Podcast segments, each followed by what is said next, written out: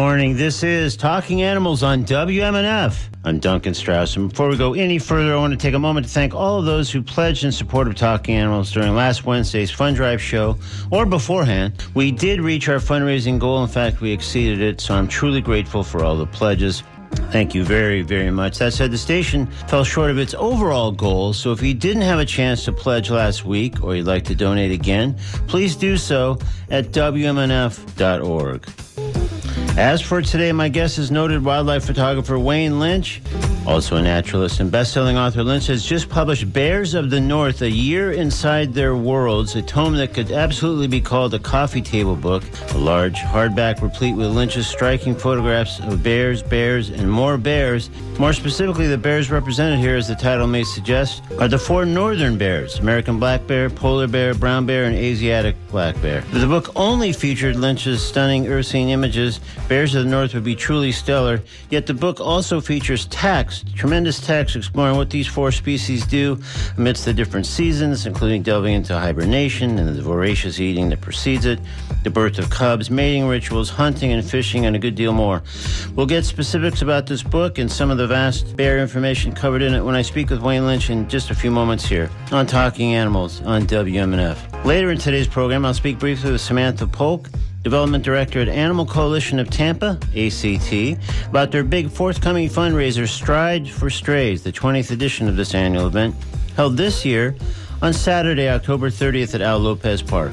We'll hear more about this a bit later in today's show. Right now, though, let's discuss bears, bears of the north to be exact with Wayne Lynch, with a reminder that I invite you to join the conversation by calling 813 239 9663, emailing DJ at WMNF.org, or texting 813 433 0885.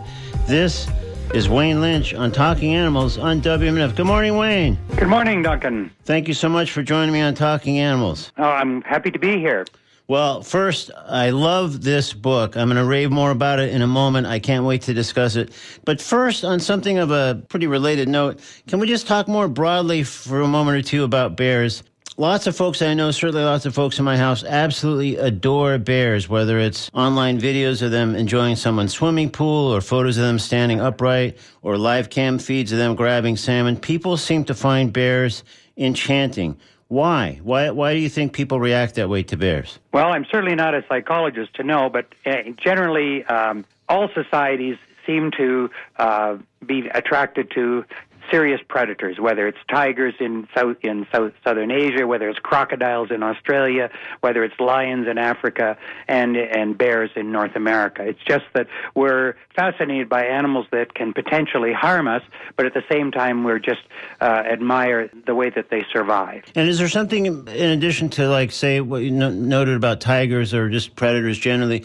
Is there something additionally sort of charismatic about bears that helps account for what I think is kind of un- an unusual uh, fondness, affection, enchantment, whatever that seems to go on? Well, I think in part because um, unlike those other predators that I mentioned, which often may uh, prey on people, bears rarely do. Yeah, they're potentially capable of being predators, but they're uh, but most often they're not. They're basically just cows that are out there grazing around. Except with the exception would be, of course, the polar bear, which is predatory. But normally we are not on the menu of these animals, and we can watch them, and we have watched them for centuries uh, out in the wild doing their thing, and and they display a whole range of behaviors that we can identify with. They have young, and they seem to be attentive to their young and look after them and protect them.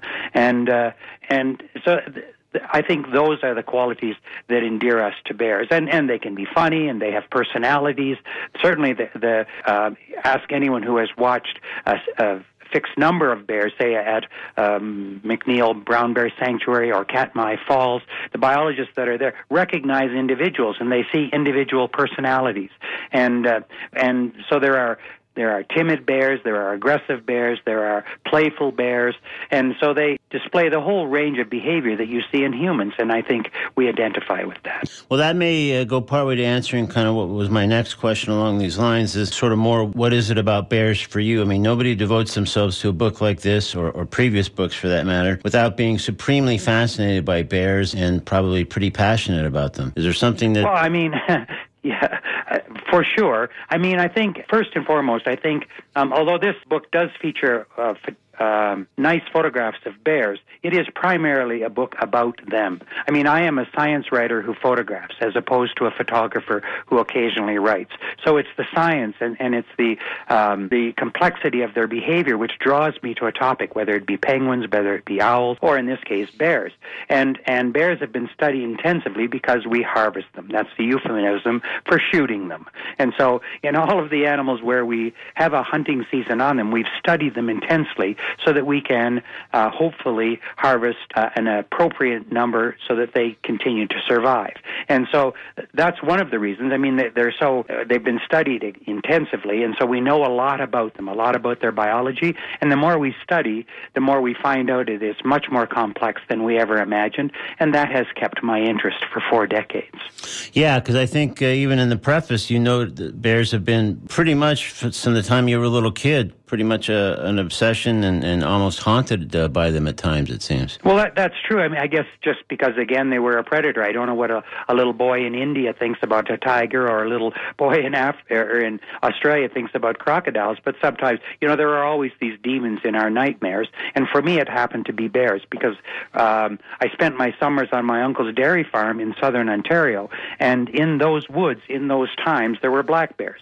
So I was afraid of them. They never hurt me or I never even saw saw them, but they were always in the stories of the adults. Oh, there's bears out in those woods, and uh, so you just come to to pick some animal that is possibly a predator of you, and and that uh, you stays with you as a, as a child. But then once I got into reading the science. I mean, I thought initially, I naively thought I'd written my first book was on the prairies, the ecology of the mixed grass prairie in North yeah. America, and I thought, ooh, that ta- had taken me four years. If I'm going to be a freelancer, I better be able to produce books faster than that. And I thought, oh, there's only a, a handful of bears. There can't be more than a few hundred references to read, yeah. and I can go out and photograph them, and boom, it'll all be over. Well, nine years later, I, I realized how difficult it was and how much had been written about bears. I was quite naive about that and uh, and and that has continued now. And now with DNA and with uh, uh, dietary studies and isotopes and all of these other exciting uh, scientific discoveries, we find out their lives are far more complex than we ever could have imagined. And you delve into quite a bit of that. And I should uh, just I guess wonder if because of your experience of growing up and, and going to the uh, the family farm, if that's why uh, uh, once or twice in the book and already once in this conversation, you've uh, likened bears in a tongue in cheek way, obviously, to cows, and if that's kind of the connection that you had between the. Uh, the, the well, I think that's that's coincidental. It's just that bears are are omnivores like we are. Yeah. Are. And and we they eat far more vegetation than they eat meat. Of course, they'll opportunistically eat meat when they can, but the bulk of their lives realize when I'm talking about bears, I mean the Asiatic American black bear and the brown bear. The the polar bear is not vegetarian at all. Yeah. It will eat some seaweeds, but it's primarily a predator.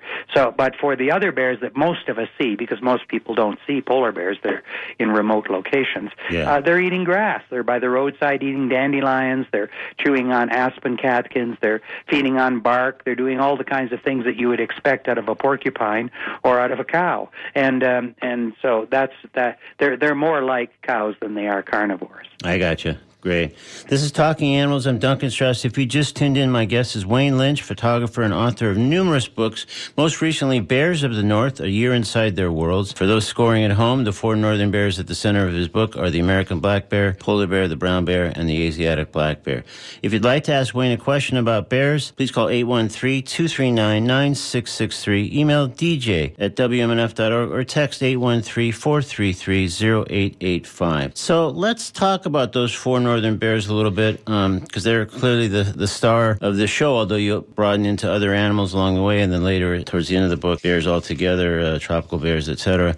So, uh, but maybe you could just talk briefly about the four Northern Bears and maybe provide like a distinguishing trait or two about each one, just so those who aren't bear aficionados can grasp more readily which bear is which and, and what distinguishes them. Okay, well, let, let's start with an overview. There are eight species of bears in the world, and as you just mentioned in your intro, four of those species I arbitrarily consider uh, tropical bears. That would be the panda, the sloth bear in Southeast Asia. The panda, of course, is only found in, in China. And then uh, the sloth bear in Southeast Asia, uh, southern India rather, um, the sun bear, and the Andean bear in South America. So those, and those bears are more distant relatives of the four northern bears. The four northern bears share a common genus, which in science means that they're more closely related to each other than they are to the other bears, and they're northern hemisphere species.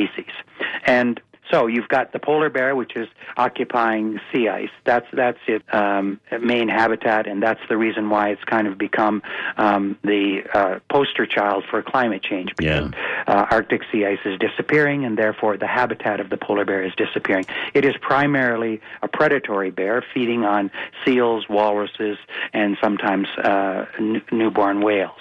Those kind. That's the prey of them. Mm-hmm. Then there are the brown bears, which is probably the most widespread species of bear in the world because whether you call it the grizzly bear or the Alaskan brown bear or the Kodiak bear, they're all the same animal. That's the problem with common names. You can think that we're dealing with different species, but in fact it's one single species, just with the variability.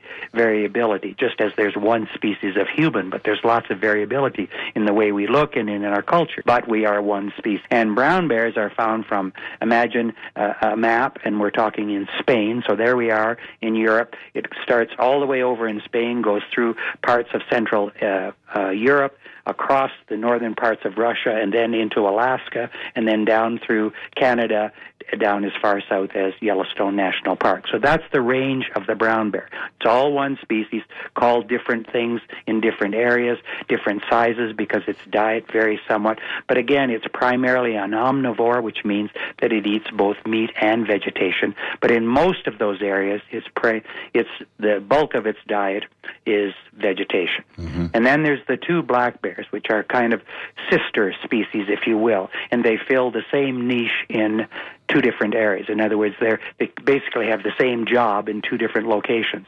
The American black bear, which is found throughout Canada and into the United States, and and down as far as Mexico. There are in northern Mexico there are there are American black bears. And then there's the Asiatic black bear, which is found in Asia and in Russia and in Southeast Asia. Again, filling the same kind of niche. Both the Asiatic black bear and the American black bear are also omnivorous, much more so, you might say, than some of the brown bears. But there's lots of variability within the population, as there is lots of variability within human diet. And so they just display the same kind of flexibility that we have, they have as well, and take advantage of nutrition sources wherever they can find it. Yeah.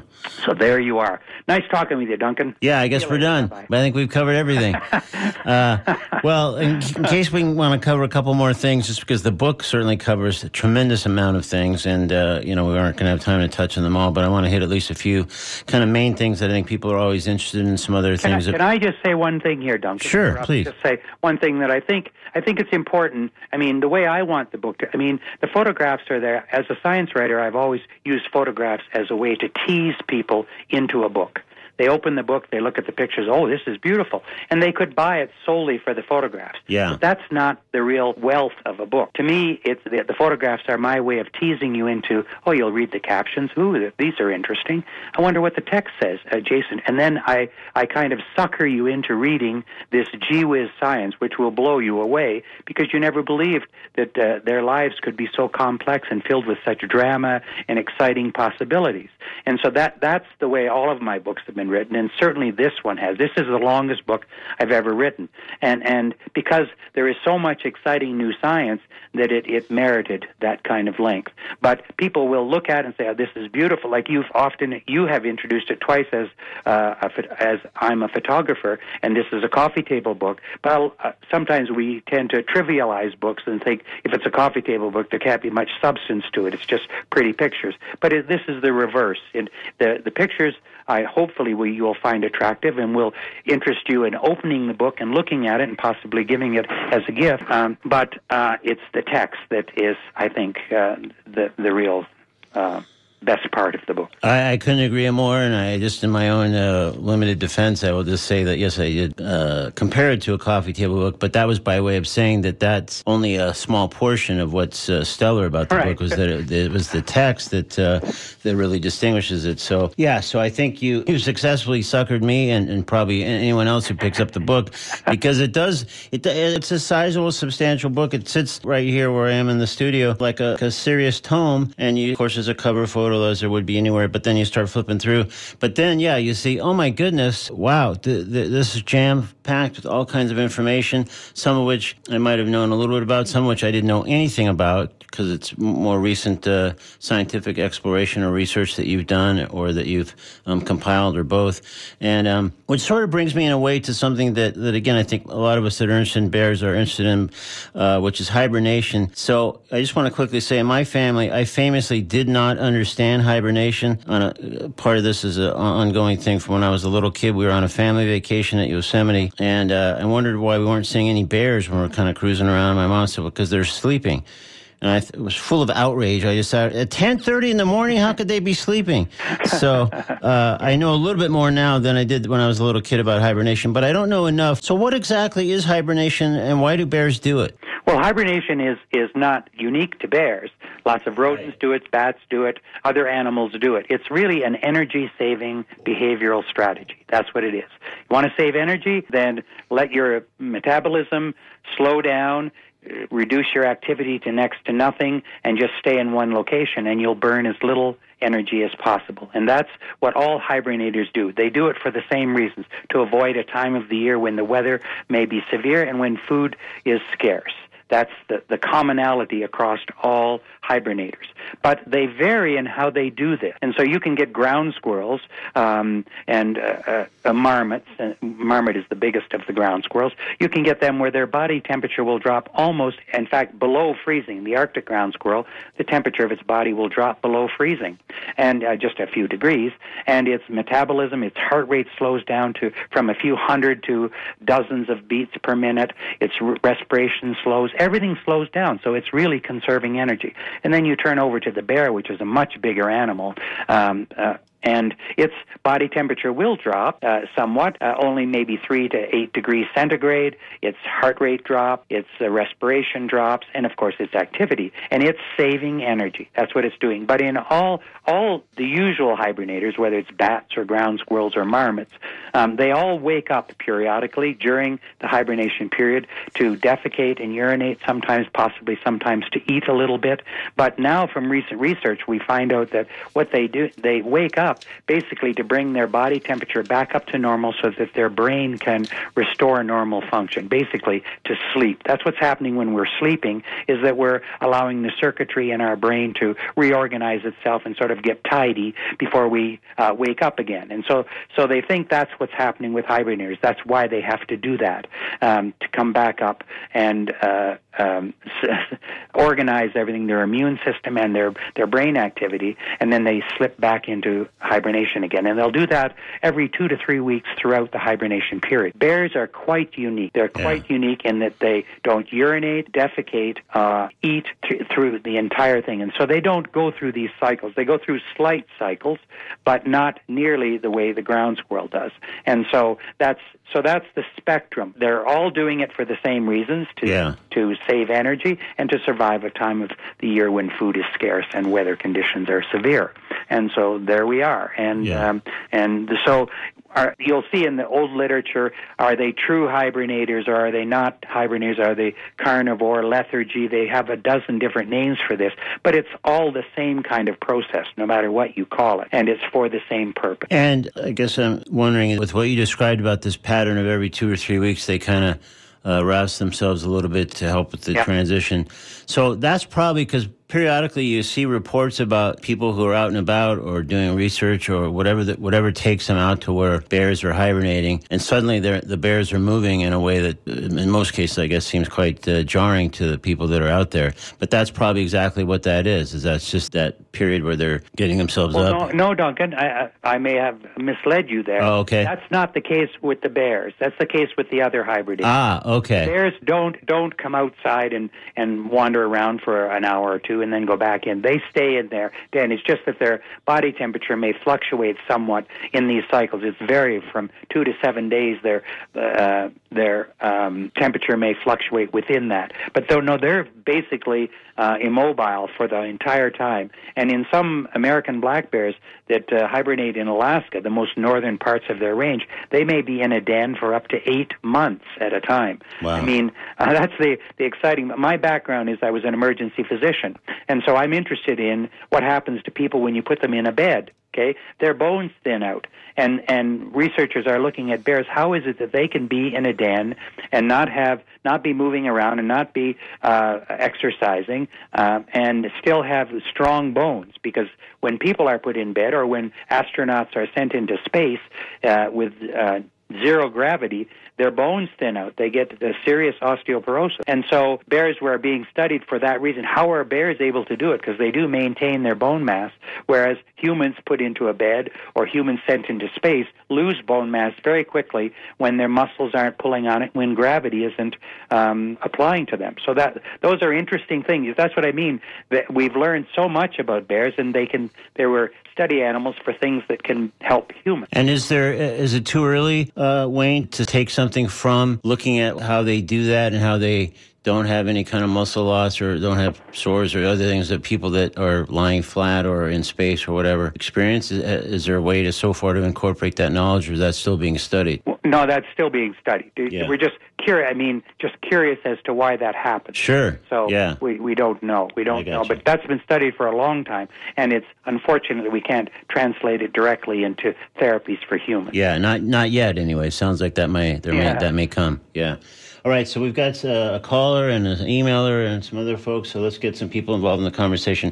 Hi, you're on Talking Animals with uh, Wayne Lynch. Hello. Hello, go ahead. It's you, please. Oh, okay. Um, I just wanted to mention that um, human beings do fast for therapeutic reasons. Even long fast is very much like hibernation. And one of the things that bears do when they're hibernating is get rid of parasites. Hmm. I don't know about that. Yeah, it, it, it, it, I, I thought that um, it, I I thought either you know or you hadn't considered that aspect. Um, the body does a lot of detoxing work, and you're not feeding a lot of those parasites, and you you change the alkalinity in the blood and the digestive tract, and a lot of parasites leave. So that is that's in everything that happens during hibernation. Well, well, as a good scientist, um, the first thing I would say is I'm skeptical always of statements like you just said. It may well be true, but I would want to see how you came to how how the people that said that came to those conclusions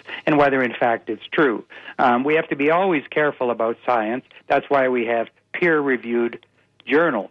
I mean, uh, and because that means that a scientist may propose something and say something like, you know, you you just said it, it clears the body of parasites, it changes the alkalinity of the blood. Well, I would want to. Other scientists would look at it and say, okay, show me how this happened, and and show me the studies. You can't just say something. And so um, I've never heard either of those statements. And so, but that doesn't mean they're not true. I'm just saying that as a good scientist, as a good reader of, of the facts, we have to say, show me, tell, show me the fact. That, that's all it is. I mean, uh, in North America, we're having a lot of trouble accepting facts. Look at just the vaccine thing. And so, uh, what we have to do is look at the data for everything. And you may be, you certainly may be right, but I've never seen anything to support what you say. So, uh, I would be very curious to do that. But that, that's that's all I would say. just uh, Well, uh, my- it's, my- it's hell. Okay, caller. Here, here's the thing. We're going to keep moving because we have a lot of things to talk to Wayne about. We have other uh, questions from from other listeners. But if there is some kind of um, peer-reviewed or other sort of uh, documentation that you'd like to share uh, with Wayne, you could send it to me at dj at wmnf.org, and I'd, I'd be happy to get it to, to Wayne for his review. Okay, thank you. Thank you. Uh, I mean, they, it's healthy to be skeptical. That's the thing that I'm trying to say is skeptical of facts, skeptical of statements. I mean, it's because we aren't uh, skeptical of this that's gotten us, us meaning North Americans, into lots of trouble accepting data on on Facebook and on all these social media uh, networks that are absolutely false. Because no one questions it, they just accept it. Show me the reason, and, and I'll accept it. If you've got no facts, then I'm afraid it's uh, it shouldn't be listened to. Okay, caller, thank you so much, and I do hope you do pass along that stuff. And, I, and if you do, I will forward it to uh, to Wayne for sure. Thank you again for your call. Thank you. Bye. Sorry for the digression, but I think it's really important. No, I think it's super important, and I think even those of us who are nowhere near as steep in science than you are are certainly familiar with the scientific method and, and just basic things that you just laid out. That like uh, if if there's something, especially someone who just wrote a hugely scientific, extensive book about bears, is hearing something that they haven't heard before about bears and about hibernation. Like you said kindly, doesn't mean you're not right. I just want to see some scientific documentation and Right, peer, peer reviewed study. Exa- exactly, Duncan. And Yeah. now, in, in this most treacherous of times when we're having all these problems with the COVID virus, and so much of, it, of the, the problems we're having is fueled by misinformation and false data, that's, I mean, that makes it important to everyone. All of your listeners, plus everyone else out there, we need to listen to science. And, and that's how science operates facts and data. That's it. Yeah. So let me uh, read a couple. Uh, one of our emailers has a couple of different uh, things, but again, it's a measure of what we started off talking about about just how much generally people are interested in bears. Sometimes in the uh, what I would describe maybe as the wrong way, which we'll get to in one sec, and uh, and just uh, worried about them maybe in, in also the wrong way. So, anyways, this emailer says, "Hello, what a great guest.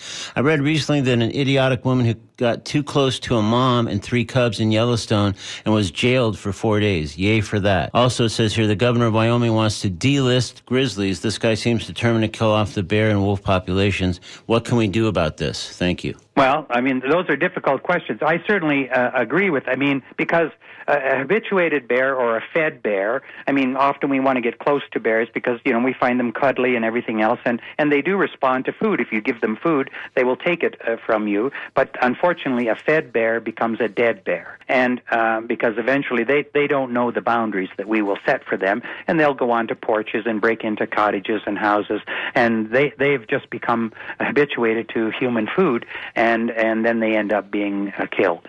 And so uh, um, I, I'm always happy when per- people are uh, prosecuted for doing things like that, habituating animals that will end up being dead. I mean, the, the animals, not the people. Yeah. And uh, and and and then in Wyoming, I mean, hunting regulations are a problem. I mean, I, I'm uh, I'm not against. Um, I personally don't hunt, uh, and I'm not against sport hunting as long as the resource. I don't feel I can morally say you can't hunt. I don't like to hunt, so you can't hunt. No, as long as the resource is there for everyone and that the resource is managed for the total population. I, I had this same discussion with a, with an earlier interviewer, and just here in I live in Alberta, Canada, mm-hmm. and five percent of the population has a hunting license, and ten percent has a fishing license. That means ninety percent of Albertans don't hunt and don't fish. Yeah. The resource needs to be there for all of us. And so they say in Wyoming, I don't know what the percentage is, but I am sure the percent there are the hunters that want to shoot grizzly bears are much in the minority. And so the vast majority of Wyomings want to see grizzly bears and want grizzly bears to be there. And so that's the way we should manage the resource. Um, and that, that's that's all I can say. I mean, I Okay. don't believe in trophy hunting, but I don't think I can stop you from doing it as long as the resource is there and it's managed well. Okay, fair enough.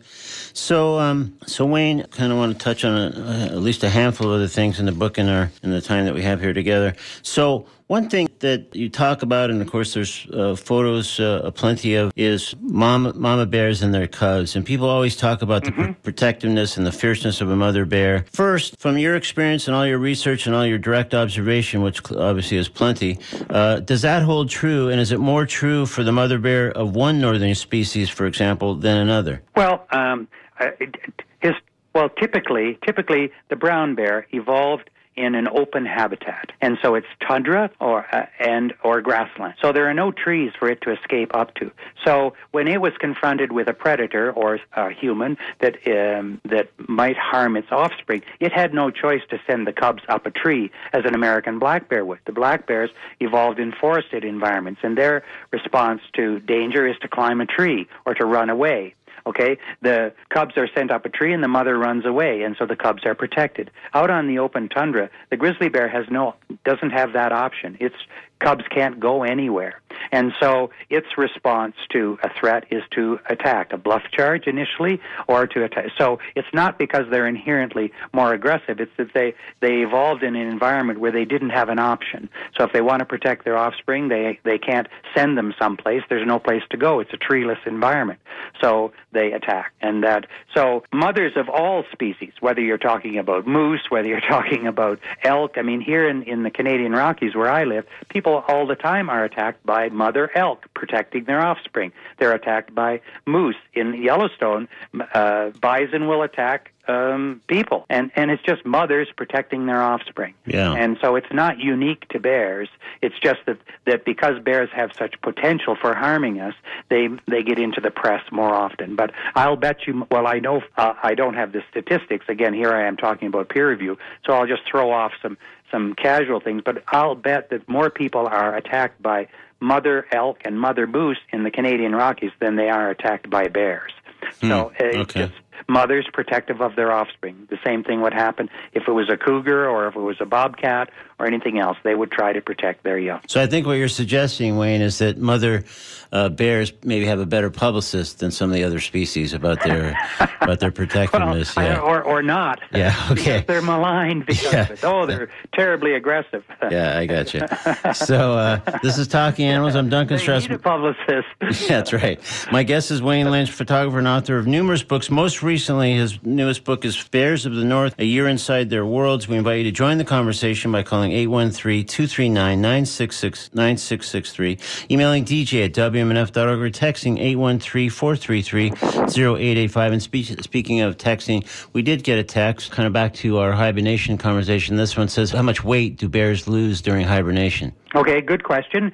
On average, they would lose 20 to 25 percent of their body weight, and that's uh, a bear that isn't nursing cubs. A mother bear might lose up to 40 percent of her body weight because, of course, she's producing this fat-rich milk to nourish her cubs, and uh, so it, it varies depending on the individual. Okay, and this And text... the le- and of course, and of course, the length of time that they're in hibernation. A bear in Florida, for example, may hibernate only for a month of the year, or not at all.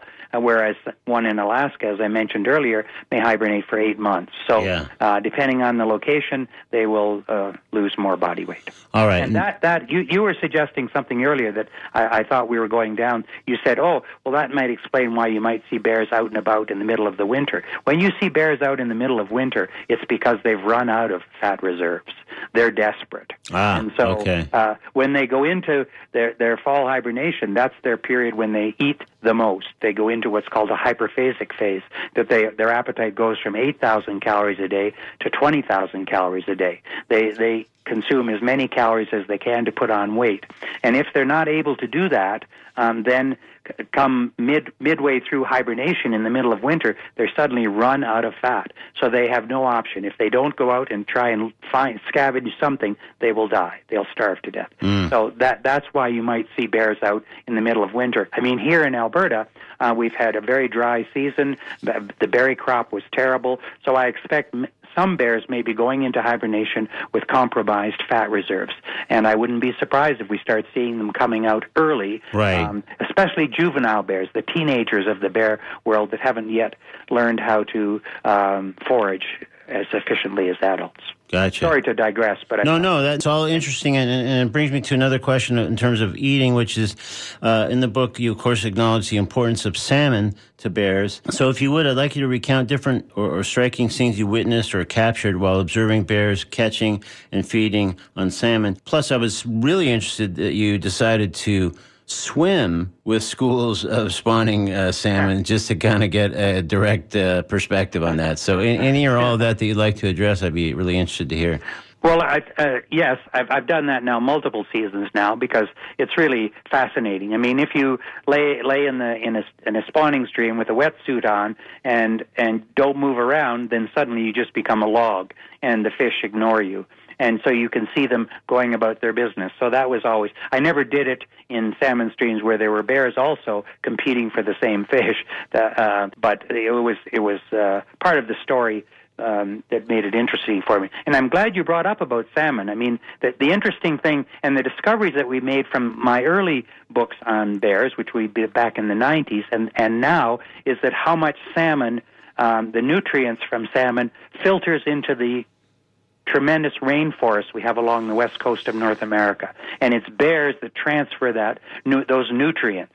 So this the bears are eating the salmon. Oftentimes they're just eating the fat and and the, the, the brain and the eggs of the and and then leaving all the rest of the the meat, all the muscle, the part that we like, they leave behind. And those nutrients leach into the environment.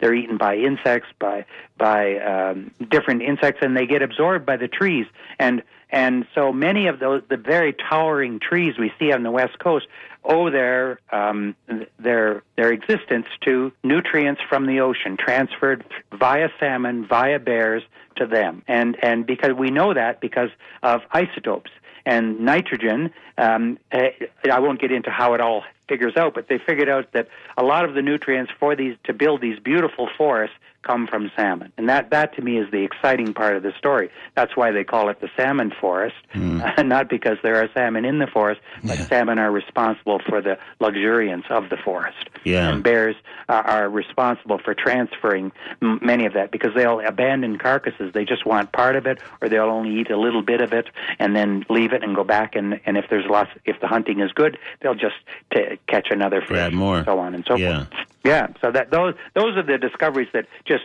blew me away. Who who ever predicted that? When I wrote my first book in the 90s, absolutely no one ever thought, well, the reason why we have these beautiful rainforests along the coast of British Columbia and Washington is because of bears.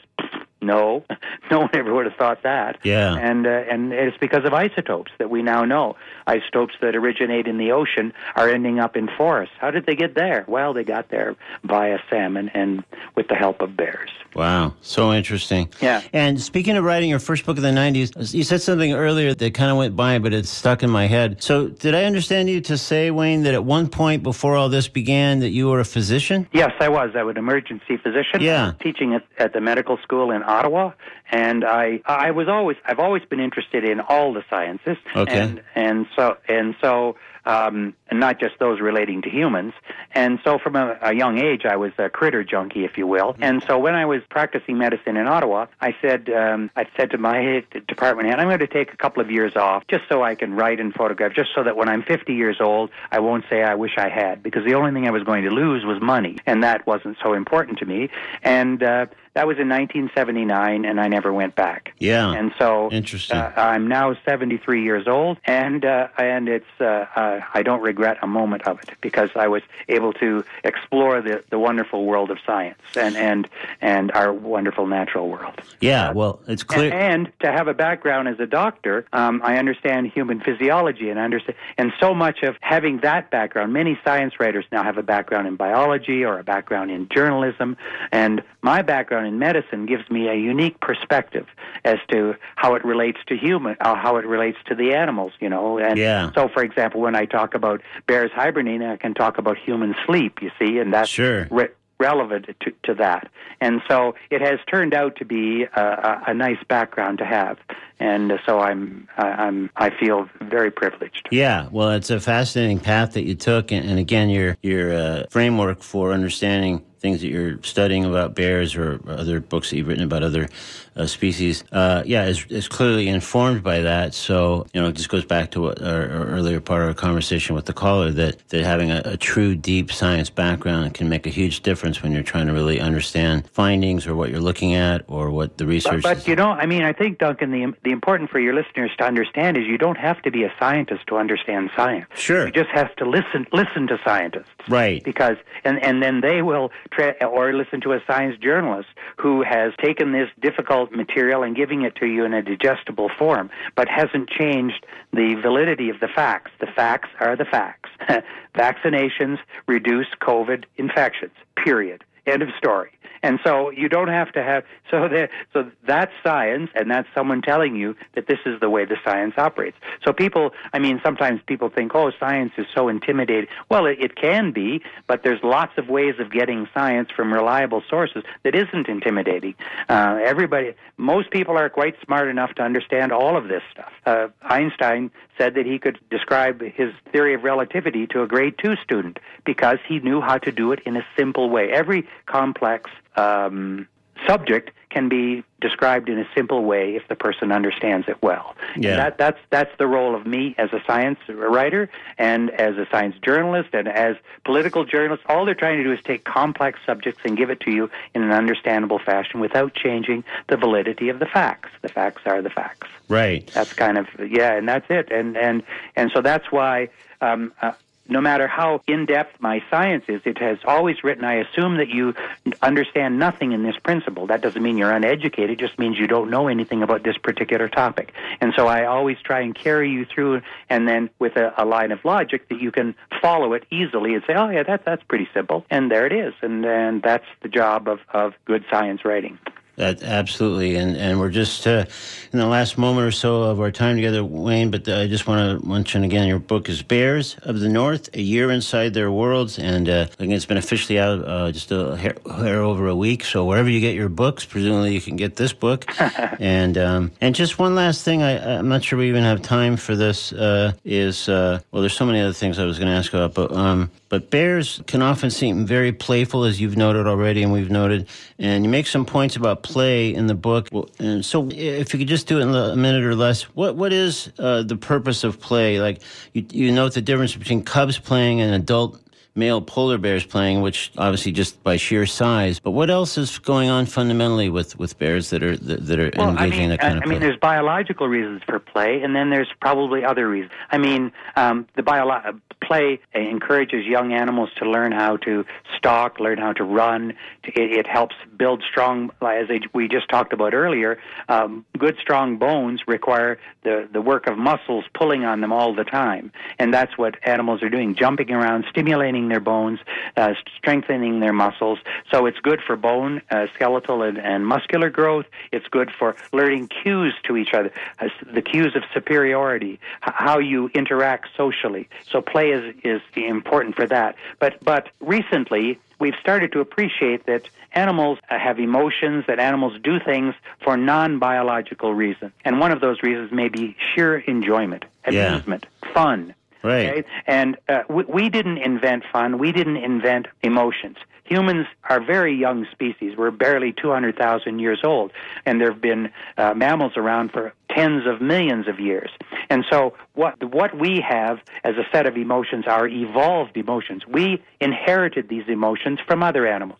So, so to think that animals don't feel grief, don't feel amusement, don't feel joy, they may feel it differently than we do, but they still feel those things sure. because we didn't invent grief, we didn't invent joy, we didn't invent fun, and we don't, and we aren't the only animals that play for enjoyment. Yeah. And so th- th- that's that's the kind of new thing. Where many scientists are still reluctant to accept that, but certainly I do not. Yeah. And uh, I think it's uh, it's evident for anyone who's watched a cat play with a ball uh, uh, on a Christmas tree or your dog running after a frisbee that they're not doing that to build muscles or anything else. They're doing right. that because it's fun. Right. And simple. And and so you don't have to go very far to to see examples of that. Yeah. And so that, that's kind of that's well, where we are. And right. sort of ties up my minute, right? I think so. That's perfect, Wayne. So again, we've been speaking with Wayne Lynch, his uh, fabulous new book, and I hope it's clear that how much I absolutely love, love, love this book. And anybody who cares even a hint about bears will love it as well. It's Bears of the North: A Year Inside Their Worlds. Again, presumably available wherever you get your books.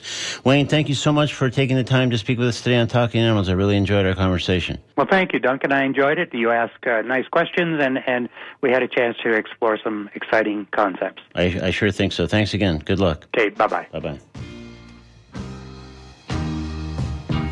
In a moment, I'll speak with Samantha Polk of Animal Coalition of Tampa about their Stride for Strays event coming up Saturday, October 30th at Al Lopez Park.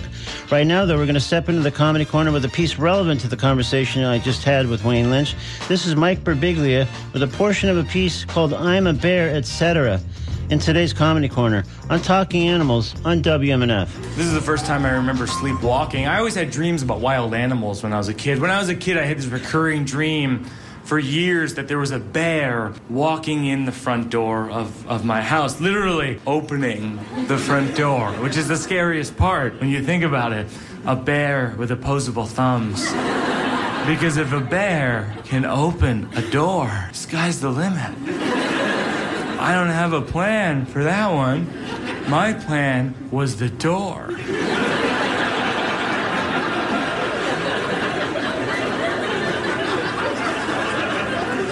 In the dream, I would hide in the kitchen cupboard with my sister Patty, and it's pitch black, and I'm scared to death. And I open up the door crack to let in some light. I look next to me, and Patty is gone, and she's been replaced by the bear. And he doesn't kill me, but he gives me kind of a coy Jack Nicholson look.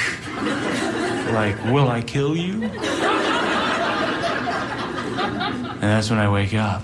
I had that dream for years, and then eventually I attempted to face this lifelong fear. Patty and I went to Alaska. We went to this place called Katmai National Park, which is one of these places that has so many bears that when you arrive, they take you to what's called bear orientation. And they teach you, and, and, and it, it seems counterintuitive, but if you ever see a bear walking towards you, you're actually supposed to clap and make the bear aware of your presence. Like, I'm right here, bear.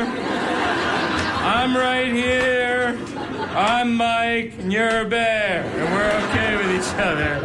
And when they told me this, I was like, oh, I'm gonna be murdered by a bear. Because that seems like basting yourself in barbecue sauce, you know? It's like, I'm right here, bear, I'm right here, and I taste fantastic. I've applied condiments so that I'll be less bland. All right, that was Mike Birbiglia in today's Comedy Corner with a piece called I'm a Bear, etc., taken from his album Sleepwalk With Me Live. Now it's time to speak with Samantha Polk of Animal Coalition in Tampa about Stride for Strays. Here is Samantha Polk on Talking Animals on WMNF. Good morning, Samantha. Good morning, Duncan. Thank you for having me. Oh, absolutely. Thanks for joining us. So let's start quickly by providing a brief overview of ACT. What is it and what does it do? Oh, ACT is a wonderful nonprofit. It started in 2006, and what we do is provide affordable uh, spay and neuter services as well as life essentials medical services for the cats and dogs of Tampa Bay. And we've been doing it since 2006. And uh, this Stride event that we're going to be talking about is actually our 20th year of the Stride. So we're pretty excited. yeah, no, that's a that's a big one. And also, I think I've heard about so many people over the years who've been helped by ACT services. For example, low cost spay procedure can really make the difference for a person or a family uh, being able to afford proper care for their animal versus like what a spay procedure might cost elsewhere. So yes, you've, you've already kind of. We all have them. We all have our personal stories. That's actually how I got my introduction. Was they saved my dog's life uh, over ten years ago. Wow. Um, yeah, I had a dog Miette, and she had cancer and uh, they actually were able to perform her life essential, li- literally, because she had cancer and uh, medical medical procedures for such a lower cost because of their um, abilities through being a nonprofit that I was able to afford it, and it saved her life, and she lived to be 20 years old. Wow, that's amazing! And again, as we were starting to touch on, the only way really that ACT is able to provide those kind of low cost spay neuter procedures and medical assistance of one kind or another is because of things like Stride for stray So give us the lowdown, give us the nuts and bolts on Stride so we make, make sure we don't uh, run out of time to hit the, the key things. Yeah, it's going to be a great day. It's on October 30th. It's a Saturday at the end of the month, this, this month in October. And uh, starts at 8.30 in the morning where we do our re- check-in with registration. And we're going to have food vendors. And uh, the walk actually begins at 10 o'clock. So if you're coming just for the walk, make sure to be there at 10. And then we have costume contests, pet costume contests, uh, different raffles, and it's just a day of fun. And we have an awards ceremony at one o'clock, and um, I I have some some special guests uh, that will be announced in the next week uh, that will be doing our giving of the awards. to the community. Great. That's really what's hit home with us this year, coming back um, from losing so much time with the COVID epidemic and everything. And uh, we we do spay and neuter so many animals uh, that we've gone we've spayed and neutered over, over 100,000 uh, animals. Uh, so uh, we are our number one thing is being aware that our community needs us, and when they get home, their frontliners are also their pets. Yeah. And you have to take care of their pets. So that continues to be our focus, and we love it. And here we are on our 20th year of Stride. That's great. Doing it again. yeah. Right, and I guess we should note that the people can get kind of pledges for for walking with their dogs, and that's how the money uh, chiefly is raised for to, to help with the budgeting there over there at ACT. So, It's um, all about the donors. That's how we survive. That's how we're able to continue our mission. And uh, with our with this stride, you know, each team raises money or individual raises money, and that's what the awards are also for, is to show our appreciation for what they have done, um, and the community feels it. yeah. All right, we're going to let people know that they can go to actampa.org or or AC T- T- Tampa or uh, Yes. Animal Coalition of Tampa social media pages. We're just about out of time, Samantha. I'm so sorry, but uh, so I just wanted to give the websites to make sure people could follow up and get their information. So thank you so much for joining us on uh, Talking Animals today. Thank you, Duncan. Thank you.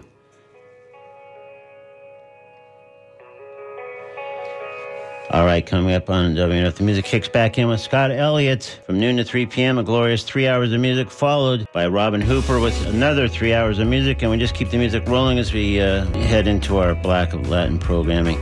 And um, just want to let you know that uh, next week my guest will be Carol Buckley, founder of Elephant Aid International and Elephant Refuge North America, a sanctuary in Georgia that just welcomed its first resident, a former circus elephant named Bo. So, um, invite you to join me for that show. I also invite you to visit talkinganimals.net for audio archives of every show we've ever broadcast, links to our social media pages, other information as well.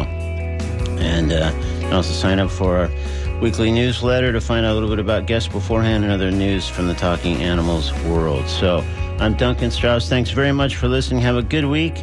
Be kind to animals, be kind to others, be kind to yourself.